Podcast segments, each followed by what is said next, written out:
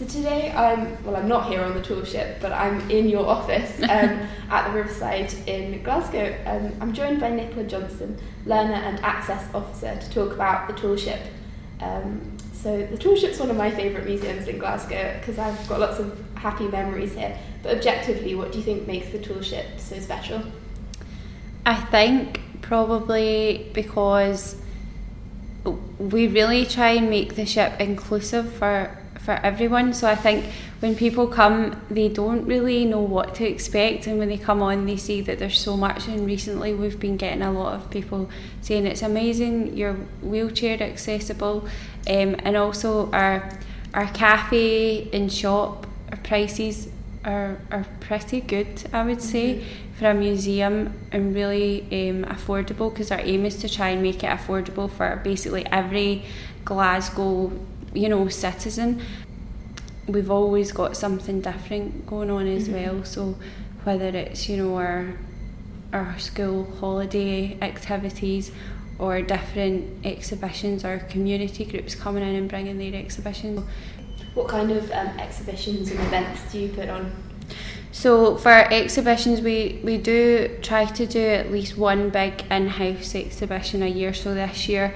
it's been um, on pirates, so oh, sailors and their dark side, um, and which has been really popular. Mm-hmm. Um, and then for events and things, we always try and take part in whatever's going on in the city. So, um, like the comedy festival, we always take part in that. Doors open um, weekend, which is actually um, just in a month's time, September, and um, Festival of Museums is a is a big one that we mm-hmm. take we've taken part in the past couple of years. Um, and you know just smaller events like World Book Day. So basically, whatever we can really. what's um fe- what's museum festival museum? So it's run by Museum Gallery Scotland, who are the big um, kind of board for, for museums in, in Scotland and basically they try and encourage you to put on something different for to try and get a different audience in. Because museums sometimes can have you know a particular audience. There's certain kind of groups that don't normally kind of interact with museums. So basically they want you to try and put something a bit out the ordinary get a new kind of clientele through the door. So this year we our cause of our pirate exhibition our theme was pirates and we had a reenactment group on so that was amazing. They were all over the ship and you could um, you know try out their swords and they were doing live musket firing um, we even had parrots and live parrots and exotic birds on, so you could, you know, dress up as a pirate, handle a parrot. Wow, that's um, incredible. Yeah. So yeah, so that's a really big event, and it's great because we get lots of volunteers in, involved as well. Um, so yeah, that's kind of one of the highlights of our year, to mm-hmm. be honest. When was that? It's in May. It was in May, and it's May um, it's usually the kind of third weekend in May every year. So look out for it next year. Okay. That sounds amazing. So, um, when was the tall ship built, and uh, what was it originally built for? So it was built in, or it was finished in 1896. So the third of December. Um, so this year it's going to be 121 years since it was launched, and it was originally a cargo ship. So um, it sailed all over the world, delivering different cargoes, um, like you know, sugar, wheat, rice, even guano, um, which is bird and bat droppings. Oh, um, yeah, um, so all sorts. And then in the the 1920s, the Spanish Navy bought the ship over, and it was then used as a training ship for their sea cadets. And then it, it was used by them up until the 1970s when it was discontinued and it wasn't used for around 20 years. So, as you can imagine, these ships take a lot of upkeep and maintenance. So, not being used for 20 years, it was left in a bit of a mess. So, in the 90s, the ship was brought back to Glasgow by the Clyde Maritime Trust, who still own and, and run the ship now and it was restored back to the way it was in 1896. Oh, cool. so, do you know anything about the condition it was found in? Like, what work needed doing in the restoration? Yeah, it's um, that we've actually got a small exhibit, permanent exhibit on the ship that shows you because the best way to kind of really see it is to look at the photos. It was in a complete wreck. The uh, so bad that the masts that it's really famous for now, famous icon on the river now, were were down. They were gone. Um, there had been fires in different parts of the ship. So what we actually had to do was um, the volunteers um, that were looking that reconstructed the ship. They had to look, you know, back at original drawings and things because it was in such a mess to rebuild it. Um, so yeah, and it had been stripped of the engine had been stripped of you know different parts. It was basically a big vandalised wreck. To be honest, it was Yeah. awful. It's a shame. Yeah. How did they um, find out it was there and like who brought it back? So a man named Hamish Hardy, who's still very much involved in the trust, he and a couple of other gentlemen had heard the ship was in Spain and went to see it and basically managed to identify that it's definitely a Clyde built ship and they managed to you know look at records and things and worked out what the ship was um, and basically put together the trust so started the trust together and then the ship was up for auction and um, they they managed to bid on it and luckily they they got it because I think I'm pretty sure there was a a Dutch a Dutchman who was also up for for the ship. I'm not sure what he would have done with it, but luckily it came back to Glasgow. Oh, that is nice. a good ending to the story. Yeah. So, um, what else does the Clyde Maritime Trust do? So the trust, the main thing for the trust really is to operate uh, the ship. So it's because we are a registered charity. Um, so the trust is here to preserve the ship. So as I said, it's 121 years old this year, and we want it to be around for you know another hundred years and more. So the t- trust basically tries to raise funds to put back into the ship because it needs constant restoration and upkeep. We've actually got a lot of our visitors, you'll see, you know, our front of house team and the shop and the front desk, and the cafe. You'll see our learning team, like myself, who work with the children and visitors. But behind the scenes, we've got um, our crew as well, who are constantly all year round maintaining the ship and actually in four years time the ship has to go to dry dock so we're going to be trying to raise a million pounds. Yeah which is quite a big task but basically the ship needs to be taken right out of the water and they have to look at the hulls which is the bottom of the mm-hmm. ship just you know to check for wear and tear. So that's something that would normally be done when a ship is like that is sailing at sea every few years Yeah. um, but obviously we're not travelling anywhere, so we're not out the sea. You know, it's Yeah. harder to check. So How regularly does that have to be done for It- the tall ship?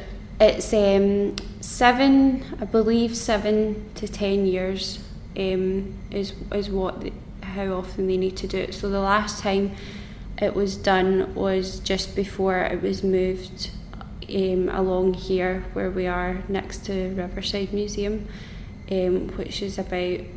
I think basically when it comes to it, it will be ten years. Yeah. Oh, cool. um, so, do we know anything about the people who'd have um, originally sailed on the ship? Yeah, we've got um, uh, so we've got a group of volunteers who do a lot of research for us, which are fantastic, and they also do a lot of our guided tours. And we've also got our museum and interpretation officer, um, who you know deals with our archive. And over the past kind of twenty years, it's really built up, and we've found a lot more out. So about um, found you know logbooks from certain voyages and we've it, something else that's lovely is a lot of visitors will get in touch and they maybe traced their family tree and they found out oh you know my great great great grandfather was an apprentice on the ship or so and through that we just find out more and more um, but yeah kind of again behind the scenes we've got like a small team constantly kind of looking into things. Oh, that's great. Is there are there any stories that particularly stand out to you? Yeah, one I would say per, perhaps um, is about a so the, a famous ship, the Lusitania, which was um, sank in World War One. Um, basically, one of their officers, Albert Bestic, uh, he actually started as an apprentice on the tall ship when it was then known as Islamount. So he was actually an apprentice on our ship. Then went on to be on one of the you know most uh, famous and unfortunately sea disasters in the world. But it's quite amazing to think you know he actually started on the Yeah. ship that we're walking about in, day to day. Um, so yeah, I would I think that's quite quite an interesting one probably. So you said that um, the tall ship's changed its name, and obviously it didn't Mhm. start off as the tall ship. But what do you know all the different names it's had over the period? Yeah, I think I can name them all. so it started out as Glenlee in 1896, so that's why we've renamed her Glen, Glenlee. Um, and then she moved on to Clarastella, so she was bought over by an Italian company, moved to the Mediterranean, which and I do like that name. I think that's a Mm. lovely name. And then she was bought over by another um, kind of Scottish-based company and was renamed Islamount. And then from Isle of Mount, she went to um, Galatea, so that's the Spanish name, and she it was she was actually Galatea for for kind of the longest period. Um, and then when we brought the ship back and had her, you know, relaunched, we renamed her Glenlee um, because a lot of people say, "What? Um, why? Why do you call her the tall ship?" But actually, when you look at her history, she was, you know, Glenlee's not the only period. There, there's so many different periods Yeah. that you want to highlight. So Is that why you sort of use the umbrella term? tall yeah, yeah, uh huh. And it's amazing you have like free entry as well. I know you said it's really cheap and like all the coffees in the cafe are really Mhm. cheap, but I think the fact that it's actually free entry is can be really appealing because even though you know you obviously probably get a lot of footfall and no one pays any money, it's still they will eventually you know encourage Yeah. people to come back. Like having the option to Yeah. go somewhere for free and then like every now and Mhm. again buy something. That's so Yeah. true, yeah. And it allows us to put on, um, you know, events. Most of our family events we still do free and we'll maybe just ask for a donation. Now and again, you know, Halloween, we've started for the past couple of years doing our spooky Halloween tours for children and we charge just a small fee for that. But I think, and then we have the one at Easter and then at, Christmas, you know, Santa comes and I think having these kind of things on throughout the year and the, like you said the fact we're free then Mm. it encourages people to think well you know I go so many visits for free and can do a couple a year I don't I'm happy to kind of pay in for you know Yeah. for different Yeah, events definitely. And I think also when you say like donations, it almost helps like get more money because Yeah. people think like they sort of pay what they think it's worth. yeah that's true definitely yeah And there's they sometimes are like lean towards being more generous. Than Yeah. Not. You know? yeah So um, yeah, and I I was also gonna say like the fact I had my graduation ball there, like Yeah. you sort of seem to encourage it. Like we went on, and I mean. To be nice, like, this is a nice way of putting it. Like we made quite a mess, so I think it's amazing that you can encourage the tour ship to be more of a public space than a Mhm. museum, um, and that's like also really helps sort of make it feel like it's part of Glasgow and like part of the people's Mhm. heritage Yeah. the fact that you're able to like lease it out like that and not be super precious over it. yeah yeah. I don't think I don't think we left it in a very clean state. I think there was like a lot of graduates. yeah I know I think it's something that we we kind of constantly battle because Yeah, you know, in one way we've got this historic vessel, so obviously you want in pristine condition, but you know, if you don't have visitors and people using using her, you know, she's not going to last. She's No. not going if no one comes in. yeah, So it's that kind of constant battle, but definitely our events, um, because as I said, we're a charity, so our events that are when people pay for the hire, and um, it definitely helps Mhm. bring money in. Um, so it's definitely something that that's really important just to kind of keep us going. So it's um, So yeah. what, what does your job look like on a day to day basis? It's uh, it's it's funny actually when when you know people ask me because it can really vary. So for example, during the, the school holidays there, the summer, I've been a pirate most days. Um, you know, doing the children activities on the ship, treasure hunts, um, etc.